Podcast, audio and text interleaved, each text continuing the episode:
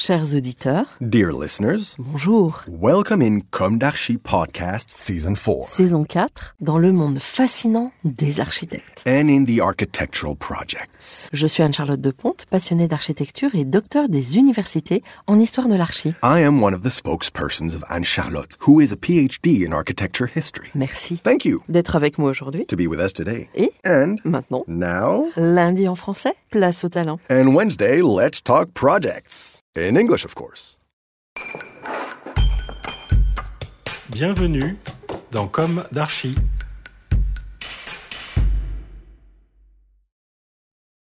Chers auditeurs, ravi de vous retrouver aujourd'hui en compagnie de Stéphanie Caillet. Bonjour Stéphanie. Bonjour Anne-Charlotte. Bienvenue dans Comme d'Archi. Vous êtes architecte et à la tête de l'agence SC, Stéphanie Caillet, architecture d'intérieur et design. Alors vous pouvez me contredire, mais vous semblez fonctionner dans des avancées en duo, comme une double compétence architecture d'intérieur et design, un double diplôme, École Boulle et École Camondo, deux agences de grand renom avant de créer votre propre agence en 2009. C'est bien ça. C'est bien ça. Alors, ces deux grands noms de la- de l'architecture d'intérieur, c'est Jacques Garcia et Jean-Philippe Noël. Tout à fait. Vous y travaillez sur des projets hôteliers qui vous amènent vers cette spécificité aujourd'hui. Dans vos références figurent de beaux projets hôteliers tels l'hôtel 4 étoiles Laz et Spa à Paris pour Suitecase Hospitality, l'hôtel 4 étoiles la Villa Otero à Nice pour Honotel, le clubhouse du golfe du Touquet et l'hôtel Le Manoir 4 étoiles au Touquet pour l'Open Golf Club. Peut-être d'autres. Je crois qu'il y en a un important que vous livrez là. Tout à fait. C'est l'hôtel Le Bellune à Ouais. Paris, dans le 15e arrondissement. Un 4 étoiles aussi. Un 4 étoiles aussi.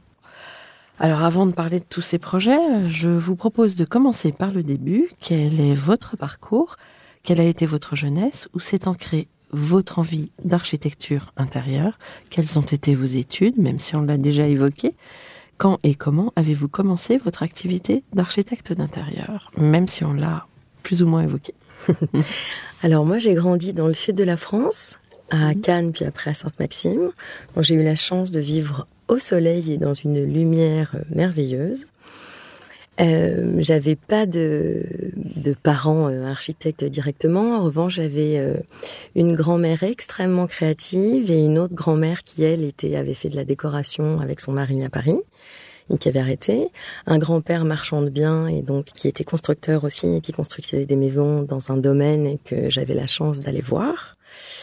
Et moi, j'ai toujours aimé euh, fabriquer, créer, dessiner, construire. Ça m'a toujours, j'adorais. Ouais. Dès petite. Et, et j'avais une grand-mère euh, géniale qui euh, nous fabriquait tous nos cadeaux de Noël à tous les petits enfants. Et donc euh, le jour de Noël, c'était une espèce de fête complètement dingue où on arrivait dans une pièce et où on avait chacun des cadeaux euh, faits euh, et réalisés et fabriqués par ses mains. Ça lui prenait des mois avant, mais on a eu des Noëls un peu magiques et complètement uniques. C'était quoi ces objets? Alors, c'était par exemple des maisons de poupées. euh, pour les filles, on avait des maisons de Barbie super. On, elles nous fabriquaient des déguisements, elles nous fabriquaient des cabanes, elles nous fabriquaient... Mais des cabanes où il y avait l'eau courante. Elle était géniale. Ah. Oui, non, donc c'était très, Ouais. très... euh, Non, ça, c'était génial. Et après, euh, donc j'ai toujours aimé dessiner, fabriquer, construire. J'ai toujours fait plein de petites choses comme ça. Et ensuite, mes parents ont voulu construire leur maison, donc euh, je devais avoir euh, 11 ans. Et on était allé visiter les constructions d'Antilovague. Mhm. Vous voyez ou pas la maison Cardin, les maisons Ah, si. Ah bah bien sûr, en plus on a fait un numéro dessus. Voilà. Oui. Mhm. Et, euh, et ces maisons, elles sont dingues. C'est une, c'est une architecture qui est complètement matricielle, qui est magique. Il y a des ouvertures, il y a des percées, il y a une douceur, il y a une magie Avec folle. une intégration euh, Ah. très réussie dans le paysage. Complètement. Mm, mm. Et ces maisons-là, c'était la maison de Cardin, hein, qui est devenue la maison de Cardin après. Oh, ça a été un choc. Et là, euh, et là, je me suis dit, ah non, mais moi, je veux faire ça. Bon, j'ai jamais fait de rond, hein, parce que le rond coûte trop cher. Oui. Mais j'avais eu la grande chance d'aller l'interroger, euh, Antilovague, euh, quand j'étais étudiante à l'école Boulle. À un moment, on avait eu un sujet, il fallait qu'on. Et moi, je m'étais dit, oh là là, j'ai envie d'aller le voir et d'aller le revoir et savoir si je pouvais l'interroger. Et donc, euh, je l'avais retrouvé dans une maison, euh, toujours dans le sud, qu'il était en train de construire. C'était une poésie folle. Le personnage était génialissime. Et il vivait sur le terrain pour pouvoir construire la maison et, sentir et savourer le moindre rayon de soleil, la vue, le temps, le climat, le changement. Il était donc, euh, il, sculptait de l'intérieur en fait. Et euh, c'était un mécène génial qui le payait. Et il y avait des Picasso qui traînaient dans le jardin, il y avait des Giacometti posés sur les trucs. Enfin, c'était hmm. fantastique. Des souvenirs euh, un peu magiques. Un peu magiques qu'on aimerait retrouver souvent. Oui. Et donc, euh, après? Alors après, donc en fait, euh, dès que j'étais en, enfin, en première, je disais déjà, bon, bah, moi, je vais être architecte d'intérieur et je vais faire l'école Boulle et l'école Camondo. J'avais vu les deux, je m'étais renseignée sur les deux. Euh, j'étais allée aux portes ouvertes de ces écoles-là. Et bon, bah, c'était magique. Et donc, je voulais impérativement faire ça. Et vous débarquez à Paris Et je débarque à Paris. Ça n'a pas été trop dur? Pas du tout. J'étais très chanceuse. J'avais un petit appart super sympa euh, dans le Marais, euh, rue des Tournelles. Oui. Il y a pire. Hein. Et, donc j'ai commencé euh, l'école Boulle, j'ai adoré. J'ai adoré déjà le premier jour à l'école Boulle. J'étais très bonne élève, donc j'avais pas du tout de problématique à l'école. Donc j'avais des voies ouvertes mmh. sans souci. Euh, et, j'avais vraiment envie de faire ce métier-là. Et le premier jour où on est arrivé à l'école Boulle, on était dans un amphithéâtre et on avait un professeur de couleur qui s'appelait Monsieur Simoneau et qui nous a dit, voilà, vous êtes 30, on était 31, je sais plus. Et donc, ben voilà, donc vous êtes 31, vous êtes venu faire des études d'architecture d'intérieur. Et bien, en fait, sur ces 31, il y en aura, allez, peut-être 5 qui seront architectes d'intérieur, d'autres qui seront graphistes, d'autres qui seront designers, d'autres qui partiront dans la peinture, d'autres qui partiront dans la mmh. sculpture, etc. Et ici, on va vous apprendre à désapprendre. Et donc c'était bon le lieu de l'école Boulogne, c'est sublime. Mm. Euh, c'est un bâtiment qui a une gueule folle avec euh, tous les ateliers euh, d'art appliqué. Vous avez fait tout le cursus là-bas? Non, j'ai fait jusque donc il y avait l'année de mise à niveau, qui est l'année de mm. prépa. Après il y a les deux années de BTS et après il y avait les deux années de DSA. Mm. Mais donc j'étais prise en DSA, mais j'avais une petite problématique avec un prof. Et donc, du coup, j'avais aussi euh, euh, passé le concours pour rentrer, enfin, passé l'examen d'entrée de Camondo en, en transversal et j'avais une place à Camondo. Voilà. Et donc, euh, ce double cursus et ce double apprentissage a été une très grande chance. Et du coup, Camondo, je crois que c'est 5 ans Camando, c'est 5 ans. Vous avez enquillé les 5 années Ah non, après, ah ben non, vous avez une équipe. Ouais, voilà. Et donc, du coup, euh, mais c'était super parce que c'est vraiment ces deux approches d'école différentes. Mm. Euh, dans l'école boule, on est plus technique, on est plus euh, confronté à la matière. Exactement, mm. toutes les matières, et puis on a la chance de pouvoir aller dans tous les ateliers d'art appliqué, que ce soit la tapisserie, la sculpture sur bois, le modelage. donc on mm. a on a cette chance-là, il y a ce, ce grand mélange euh, des étudiants et puis on s'apporte les uns les autres. Donc ça, c'est très chouette. Et Camondo, euh, c'est une école qui est beaucoup plus conceptuelle et qui nous a, moi, qui m'a beaucoup appris à, réfléchir, à donner du sens et à justifier ce qu'on fait. Mhm. Oui, j'ai une cousine qui a fait Camondo et moi je l'ai suivie et j'ai vu les diplômes et j'ai trouvé que c'était super intéressant de voir euh, quand il y a un diplôme, on sent qu'il y a quelque chose de solide. Oui, je suis d'accord. Et avec des personnalités affirmées.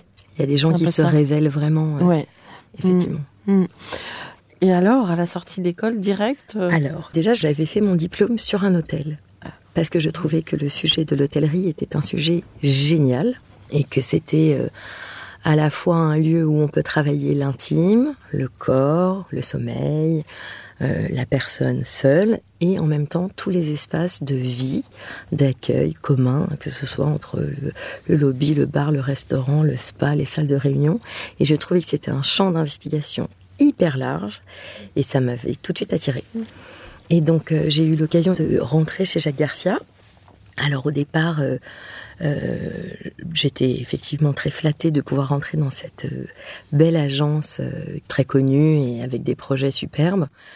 Après, je cache pas qu'en sortant de l'école, euh, travailler le, classique à la française, les mots des natures, les moulures, les pilastres, les contre-pilastres, etc. C'était pas du tout ce qu'on avait appris à l'école et c'était pas du tout notre langage. Et entre guillemets, euh, quand on est jeune, qu'on sort de l'école et qu'on commence à dessiner du classique, on se dit, mais enfin, je dessine du vieux. ce qui est complètement stupide. Mais depuis, et, ça a été une excellente formation justement sur les codes du classique mm. qu'on n'avait pas eu à l'école. Ah oui, parce qu'en fait, c'est un enseignement aujourd'hui qui est ah. quasiment euh, qui a quasiment disparu, alors mm. que c'est bien dommage parce que mm. chaque élément est constitutif du décor, mais a un sens et une utilité. Quand on a une plainte et quand on a une, un soubassement et quand on a une simèse, eh bien, à un moment, c'est parce que c'est aussi, enfin, on protège un mur, on protège un sol, etc.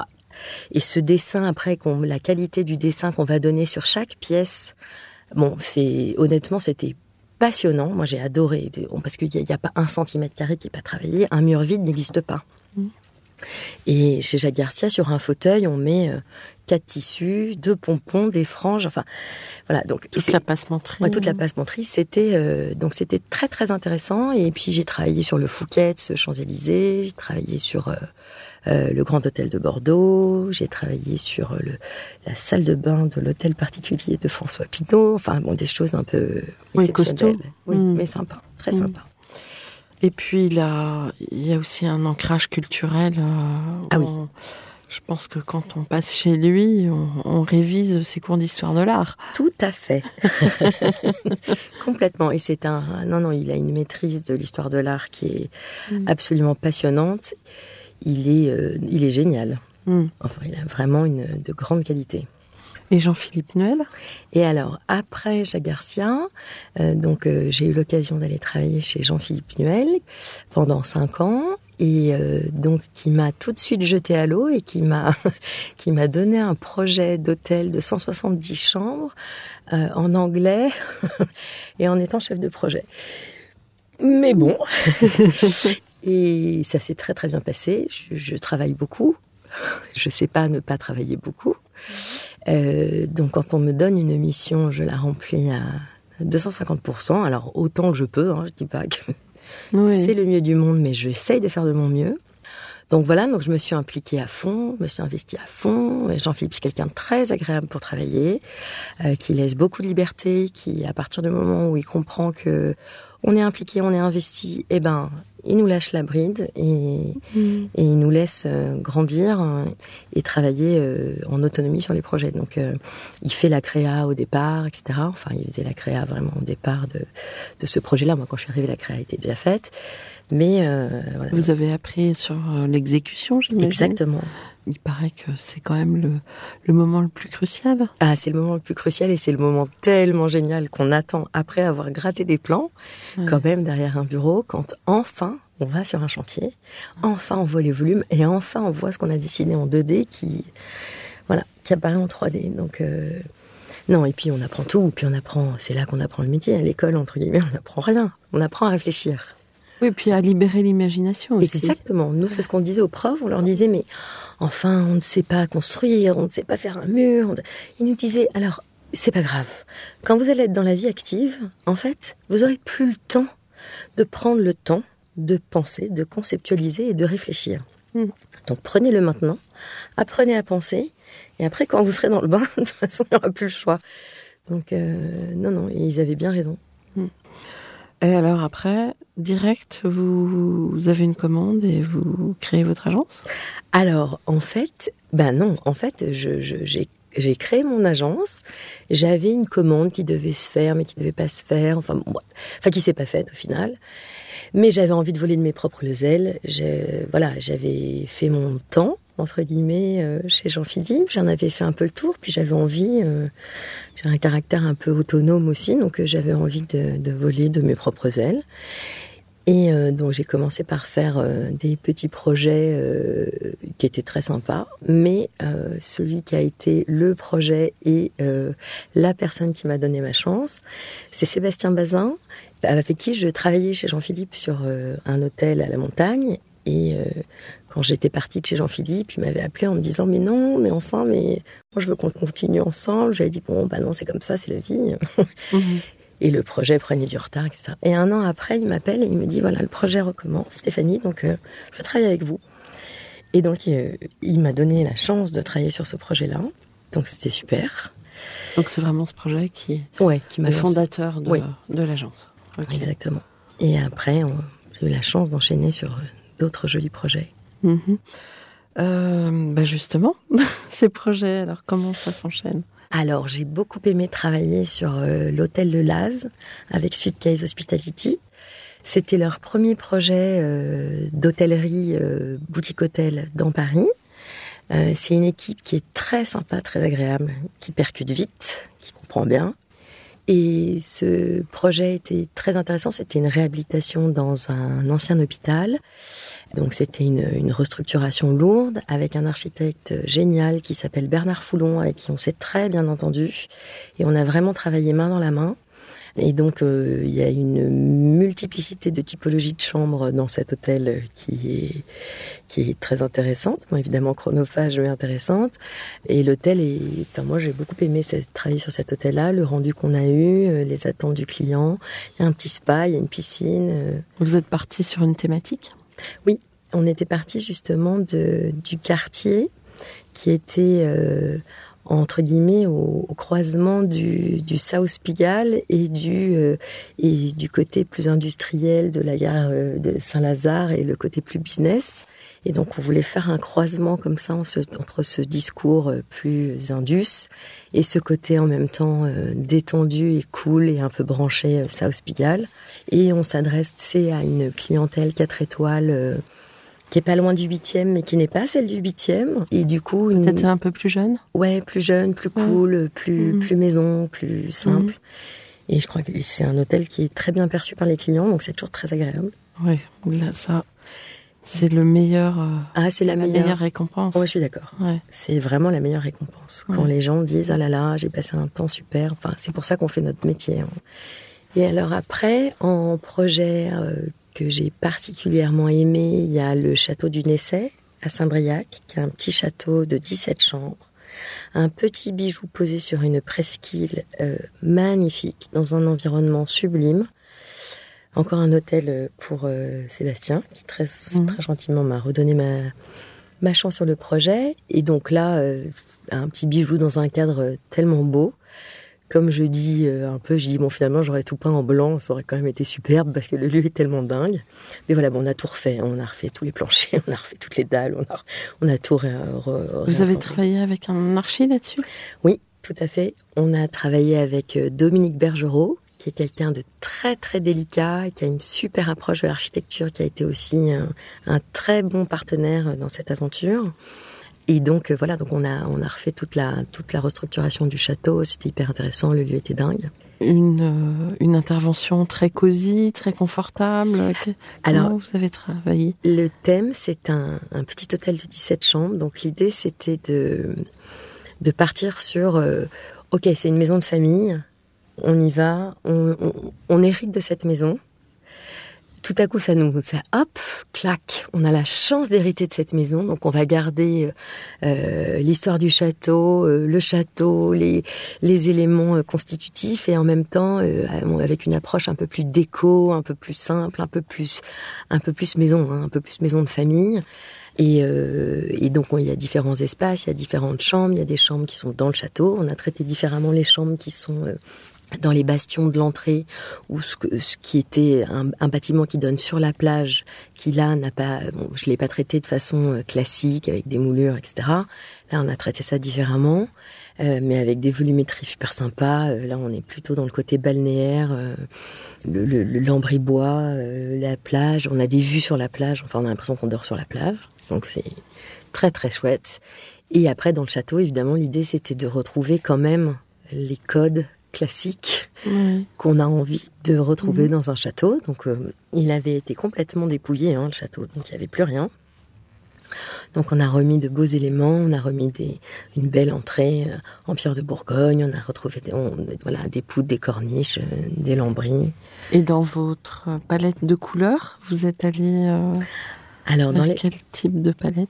On était très dans les, dans les, dans les couleurs de bleu de la Bretagne, donc dans les gris bleus, dans les gris doux, dans les variations euh, de gris et en même temps euh, relevées par des, des couleurs euh, plutôt moutarde ou chaudes Mhm. du coucher de soleil. Et puis dans les chambres bastions, etc., on est plutôt dans les blancs, on est très couleur nature, très simple, très sable. Et puis sinon, on avait aussi des couleurs euh, des chambres. Donc il y avait différentes nuances de bleu et il y a aussi des nuances de, de rouge rosé, enfin de, de terracotta assez joli. euh, voilà, donc c'est un peu varié. Mhm. Et ça a été livré quand? Alors celui-ci, il a été livré en 2018. Je dis pas de bêtises, mais ça doit être ça.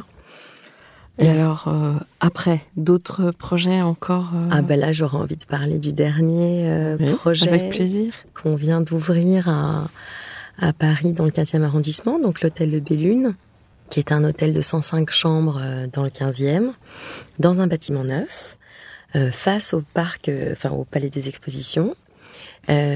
Donc c'est un et le client qui est Suite Case Hospitality donc voulait quand même qu'on l'approche euh, comme un boutique hôtel Ah, un boutique hôtel de 105 chambres, c'est c'est presque enfin 105 chambres, c'est un petit peu beaucoup, mais on a réussi. mhm. Alors le bâtiment, enfin déjà dans la dans, dans l'approche euh, de comment on qu'est-ce qu'on va faire, qu'est-ce qu'on va raconter, à qui on s'adresse, pourquoi on fait ça. Euh, le bâtiment est donc un bâtiment neuf qui avait donc une façade bois et le quartier du 15e arrondissement, pour moi, dans la dans l'accroche de ce projet, dans l'implantation du projet, l'idée c'est que comme c'est un un quartier qui était en pleine révolution, qui est en plein changement, le végétal arrive, il y a les projets, il y a les hôtels qui ont émergé dans ce coin-là, les projets, le projet de la tour triangle, le bref, c'était pas, j'avais pas du tout envie d'approcher la chose avec un Paris historique, mais je voulais, euh, je disais justement aux clients, j'ai envie qu'on l'approche sur euh, le Paris de demain. Ok, on va pas se raconter un Paris historique, ça n'a pas de sens, on est dans un bâtiment neuf, etc. Là, on va parler du Paris de demain, du Paris qui est ouvert, du Paris qui est plus moderne, du Paris qui est plus connecté à la végétation, du Paris qui est plus connecté à, à l'environnement. On va faire rentrer l'extérieur à l'intérieur et on va travailler quelque chose de très doux, de très calme et on va travailler sur les nouveaux luxes. Donc les nouveaux luxes pour moi sont les six morts. on va arrêter d'en mettre des tartines partout. Mhm. Mettons peu, mais bien. Créons une petite bulle de calme dans ce quartier-là.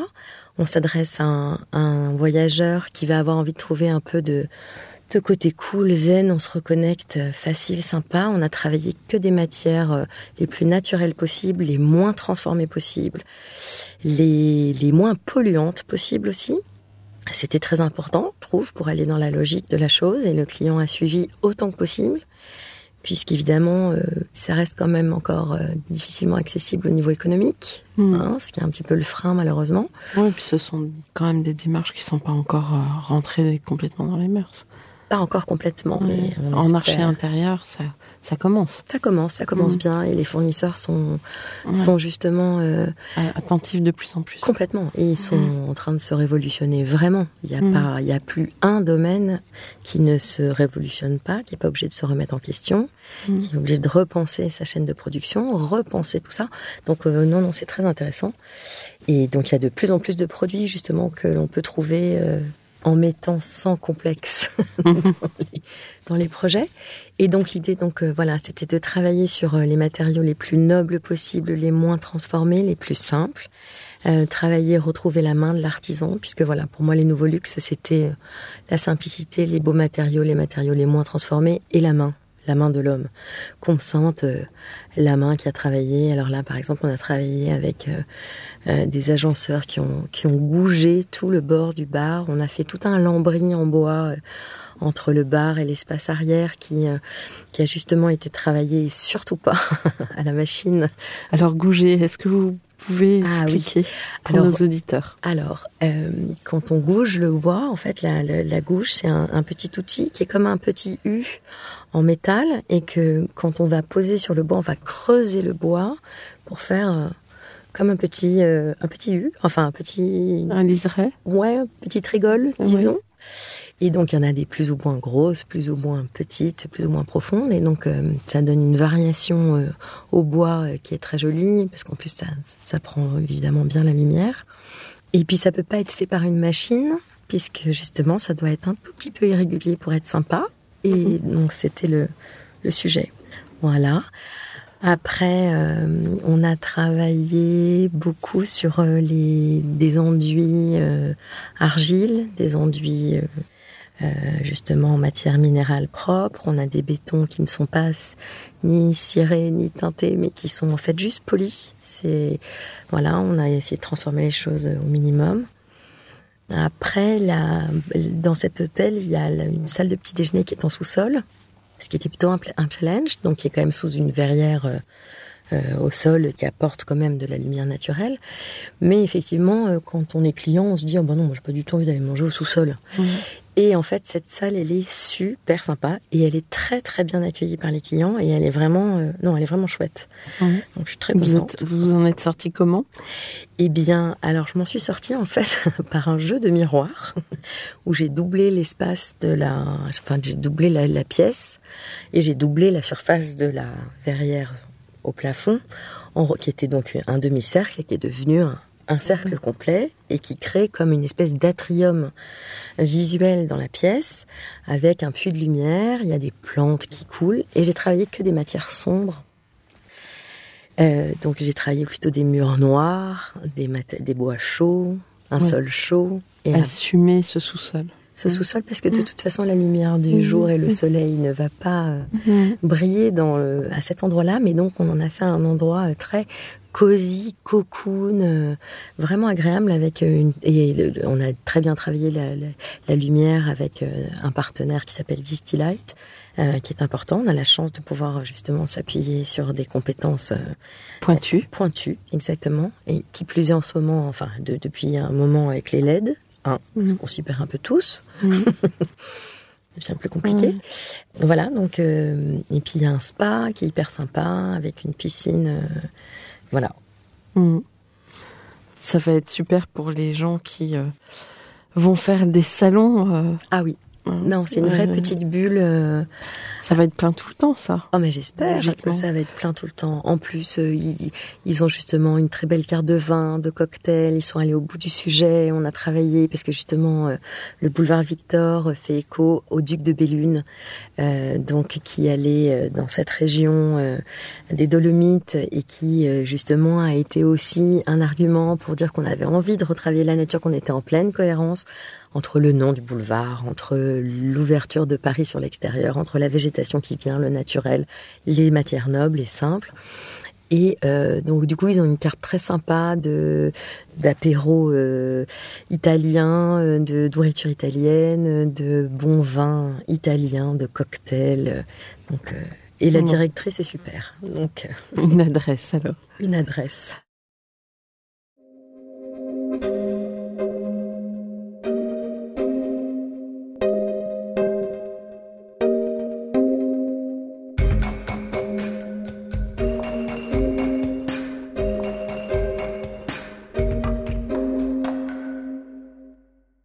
Alors, comment est composée votre équipe?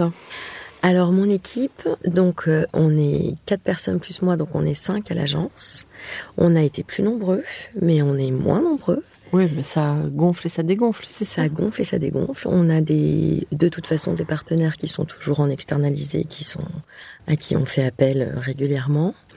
Mais euh, pour avoir eu euh, plus de personnes à l'agence, je cache pas qu'une petite équipe est très agréable. D'abord parce que on a un meilleur contrôle des projets. Enfin contrôle. non mais on partage plus sur les projets et on, voilà et on va et, et moi je suis pas obligée de de passer mon temps à j'ai plus de temps sur les projets, on passe plus de temps sur des détails, on peut plus Ouais, partager. Donc, euh, vous êtes une euh, fondatrice d'agence, invest- toujours investie dans le projet. Toujours. Ah, Ça, c'est bien. Ah, j'adore. Ouais. Ah ben non, mais le jour où je fais plus ça, je crois que je fais plus ce métier. Ouais. non, j'aime beaucoup ça. Mm. Et j'aime me nourrir de mes collaborateurs qui ont un regard toujours intéressant, pertinent, ping-pong, on échange, on avance, on fait avancer, on défait. Je suis chiante hein, aussi, en disons-le clairement. Des fois, on a fait des trucs et puis, euh, oh, non, on change. Ça va pas, ça va pas assez. Donc, euh, des fois, je les fatigue, il n'y a pas de doute. Mais à la fin, on est quand même toujours content d'avoir des faits pour refaire. Bon. de toute façon, c'est vous qui prenez le risque. C'est ça. Et le coup. Et le coup, alors, Voilà. ce qu'on oublie parfois Oui, bah, quand on est de l'autre côté de la barrière. tout à fait. Euh, alors, en principe, l'architecte et l'architecte d'intérieur sont amenés à projeter sur un temps long. Alors, qu'est-ce que vous vous dites chaque matin au démarrage de votre journée pour continuer à tracer le chemin? Alors, je me dis que euh, le meilleur projet est le prochain. Euh, je, alors, j'avoue quand même qu'on n'a pas du tout le même impact qu'un architecte qui lui s'inscrit dans la ville, qui a une approche et un- et une, une- une implication beaucoup plus importante dans la société, dans le, dans l'urbain, dans, Enfin, en même temps, on dit que le diable se cache dans les détails. Tout à fait. Mais on est d'accord. On est d'accord, mais on a une temporalité qui n'est pas la même qu'un bâtiment construit de l'extérieur. Surtout en déco euh, d'hospitalité, que ce soit les, les bars, les restaurants ou les hôtels. C'est quand même la, la rénovation ou la redécoration. C'est des temps, en général, on dit que ça dure une dizaine d'années, une douzaine d'années, quinzaine maximum, mais après Ouais. on change. Ouais. Donc, euh, on n'est pas fait pour durer. enfin. Mais peut-être que ça va être visité, ça, avec. euh, Ah, ben, je pense qu'il y a une intelligence de, justement. Alors, par contre, dans la volumétrie, parce que là, on parle de changer euh, certains éléments décoratifs ou du mobilier, mais néanmoins, si on a bien, si on a correctement fait notre travail, la volumétrie qu'on a redessinée, si elle reste évidemment pour le même euh, usage à terme, ça, ça doit pas changer. Mhm. Voilà. Si Ouais. on... Il n'y a plus que l'habillage. Exactement. Mm. Mais euh, voilà. Mais notre travail avant tout, c'est de resculpter l'intérieur et de redessiner les espaces. Vous êtes à peu près sur quel temps de projet? Vous- Un- alors, euh, c'est simple. Un hôtel, enfin c'est simple, non, c'est pas simple. Mais alors j'ai des hôtels qui ont pu durer six ans, d'autres euh, trois, mais pas moins que trois. Donc c'est un temps long. Quand même. Il faut être résistant. On est dans des périodes où tout à coup il faut tout pondre pour demain. Et puis après, ça traîne. Pas nous, les autres. Et donc, euh, non, non, mais c'est sans fin, un hôtel, sans fin. Entre euh, le, concept, l'idée, les esquisses, l'implantation des espaces, la volumétrie et le petit détail. Puis sachant qu'on va jusqu'au petit objet posé sur la petite étagère avec sa fleur. Voilà, donc c'est une infinité de, de, de, choses à choisir et à sélectionner. C'est très très long. Et je, je je pense que les clients ne, ne, ne réalisent absolument pas ce que ça représente. Bah, c'est quand on rentre dans un hôtel défraîchi, je, pense qu'on s'en rend compte. Mais c'est vrai. Oui, oui, mais euh, Je vais peut-être pas citer de nom, mais parfois il y a des grands espaces, mais on sent que ça n'a pas été refait depuis un certain temps. Et finalement, c'est là où on se rend compte. des- Peut-être que les 10 ans sont justifiés Oui. parce qu'il y a une usure oui, importante. oui. Il y a une usure, bien sûr qu'il y a une Ouais. usure. Et, c'est logique, hein, et c'est normal hein, qu'il y ait une usure. L'hôtel qui sera toujours pareil, qui n'aura pas été abîmé une seule fois au bout de dix ans, n'existe pas. Mais effectivement, bon, ben, euh, ami hôtelier, entendez-nous. Alors je me pose une question comment fait-il Jacques Garcia pour dans ces hôtels euh, avec euh, sa vision quand même d'une architecture intérieure historique Mhm. Alors, bah, c'est c'est ce que je disais. En fait, il aura travaillé sa coque et sa structure et son espace de façon Mhm. tout à fait euh, bien et intelligente. Et ça, on n'a pas besoin de changer. En revanche, le tissu de la banquette, du fauteuil, la moquette, etc., c'est là qu'il y a une usure et que et qu'il faut changer des choses. Mhm. Après, quand on travaille sur une architecture plus classique et qui donc devient par elle-même intemporelle, euh, elle a évidemment moins besoin d'être euh, peut-être revisitée. renouvelé. Oui. Alors on vit une euh, période pas tellement formidable en fait. Ah bah non, pas du tout. hein. Alors il y a des choses très chouettes, mais euh, c'est un peu compliqué quand même en ce moment. Quel éclairage donneriez-vous à tout à chacun pour appréhender ce monde dans lequel nous vivons? Oh. Alors, euh, il serait bien prétentieux de ma part d'imaginer donner un éclairage à quiconque. Euh, non, j'avoue que c'est quand même une période qui est, qui est compliquée, qui est lourde au quotidien et qu'on sent tous, hein, quel que soit notre métier, quelle que soit notre vie, quel que soit notre âge. Hein. Alors après, néanmoins, c'est quand même une période de réinvention. Donc, donc, on lâche rien et on y va. Donc, on, on a tout à faire. Là, allez, on réinvente et on garde cette énergie, cet optimisme. L'homme est un animal tellement génial et Mhm. tellement plein de ressources que quand même j'ai confiance. Et je me dis qu'on peut arriver à, à justement continuer à vivre bien, à faire aussi des jolis projets, mais en étant responsable, en étant raisonné. Bon, et après, même si je dis quand même très régulièrement que je sauve pas des vies, je greffe pas des cœurs, mon métier n'est pas essentiel. bon, on est Mhm. souvent quand même dans un milieu avec des égaux un peu Surdimensionné. parfois, et donc j'aimerais juste qu'on reste à- un petit peu à notre place quand même. Donc, euh, Mhm. donc voilà, mais, euh, mais oui, oui, mais euh, le, le, je pense quand même qu'on est plein de ressources, plein d'idées, ça change, ça change partout là.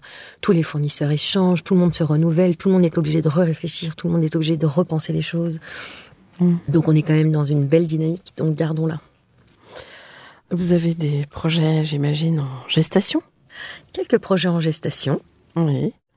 un hôtel super euh, qui va traiter tous les handicaps dans Paris. Ouais, ça c'est un beau projet. ouais. Voilà. Un très joli petit château, un domaine de golf euh, très sympa en région parisienne, euh, un restaurant à l'étranger, enfin voilà, quelques projets sympas et des projets qu'on a en cours hein, qui sont en train de se terminer. Mhm.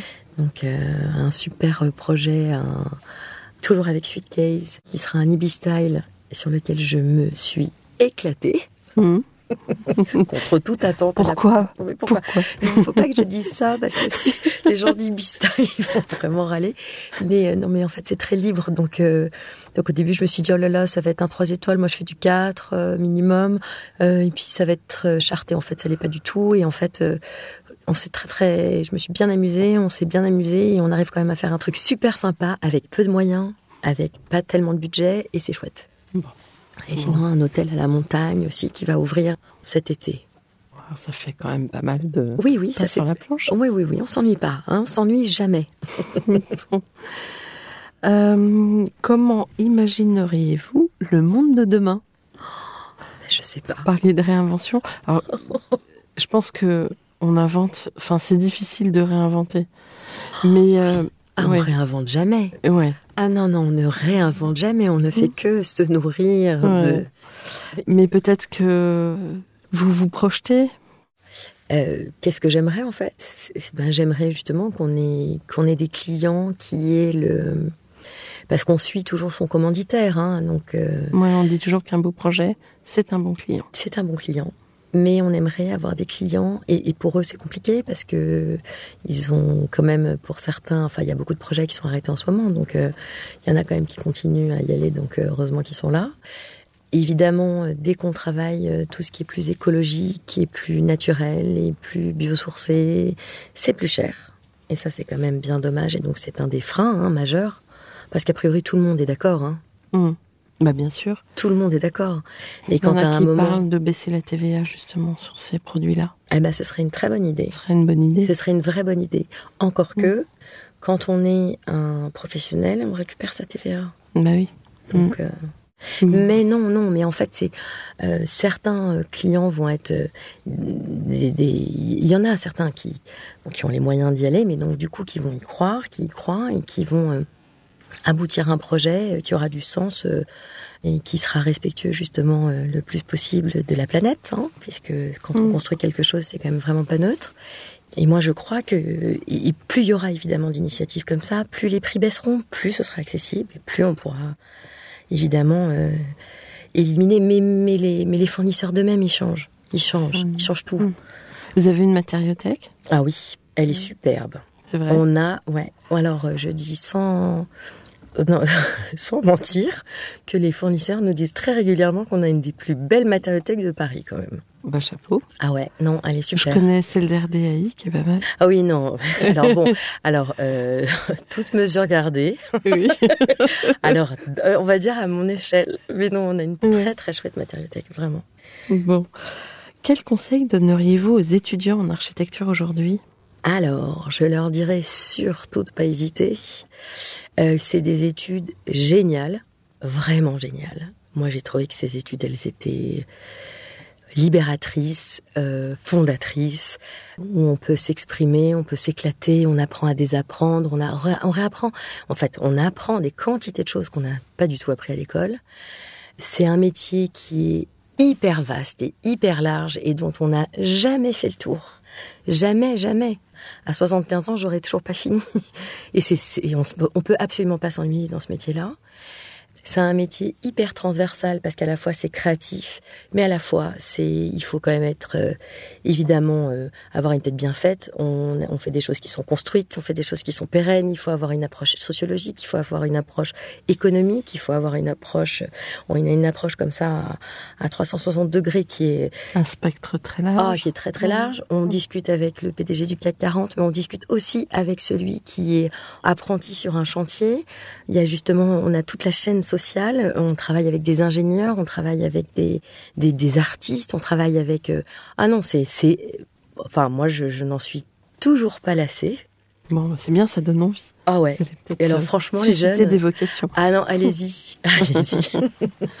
voilà, je voudrais encourager les, jeunes à partir dans des métiers de passion mmh. et pas dans des métiers de rentabilité. Mmh. Ce soit pas leur premier objectif, ce serait pas mal.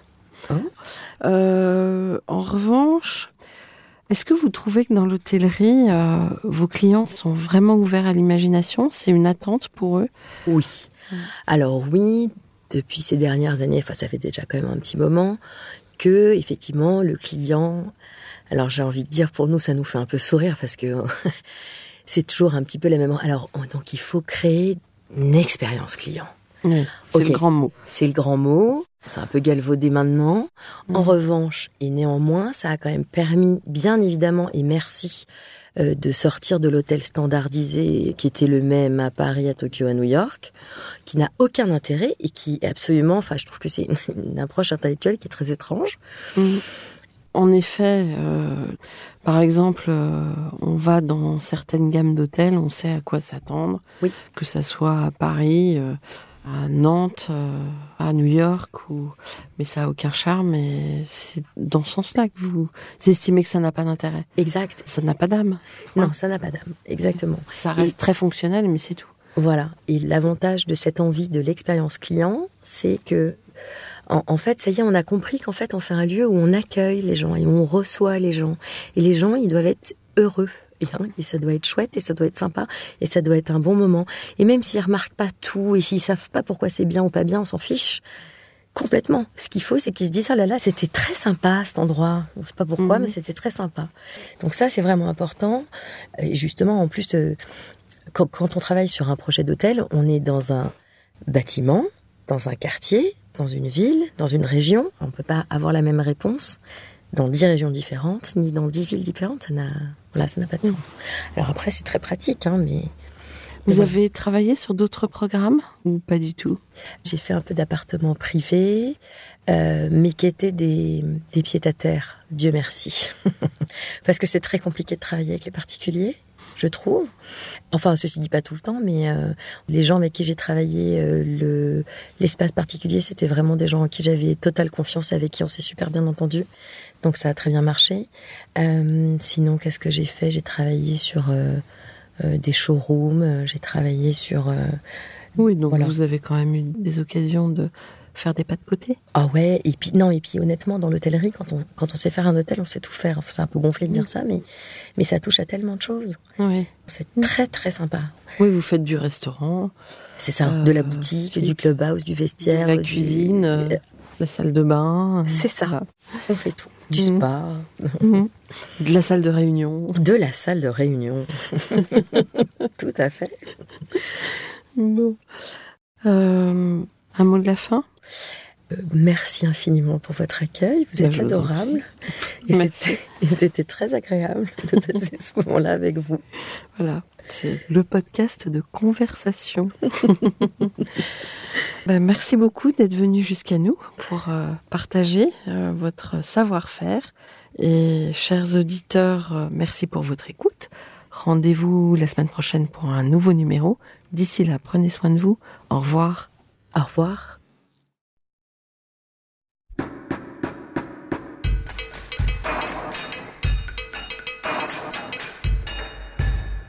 Chers auditeurs, merci pour votre écoute. Merci à Julien Rebourg, réalisateur, qui nous accompagne sur la partie son. N'oubliez pas de retrouver nos sujets en avant-première sur Instagram à l'adresse at podcast. Si vous aimez ce podcast, favorisez sa diffusion en lui donnant 5 étoiles sur Apple Podcast, plus un petit commentaire, ou sur votre plateforme de podcast favorite. Et surtout, abonnez-vous pour écouter tous nos épisodes gratuitement. À bientôt et d'ici là, prenez soin de vous. When you make decisions for your company, you look for the no-brainers. And if you have a lot of mailing to do, stamps.com is the ultimate no-brainer. It streamlines your processes to make your business more efficient, which makes you less busy. Mail checks, invoices, legal documents, and everything you need to keep your business running with stamps.com. Seamlessly connect with every major marketplace and shopping cart. Schedule package pickups and see your cheapest and fastest shipping options from different carriers. With rates up to 89% off USPS and UPS rates. And with the Stamps.com mobile app, you can take care of mailing and shipping wherever you are. Make the same no brainer decision as over 1 million other businesses with Stamps.com. Sign up with Code PROGRAM for a four week trial, plus free postage and a free digital scale. No long term commitments or contracts. That's stamps.com. Code program.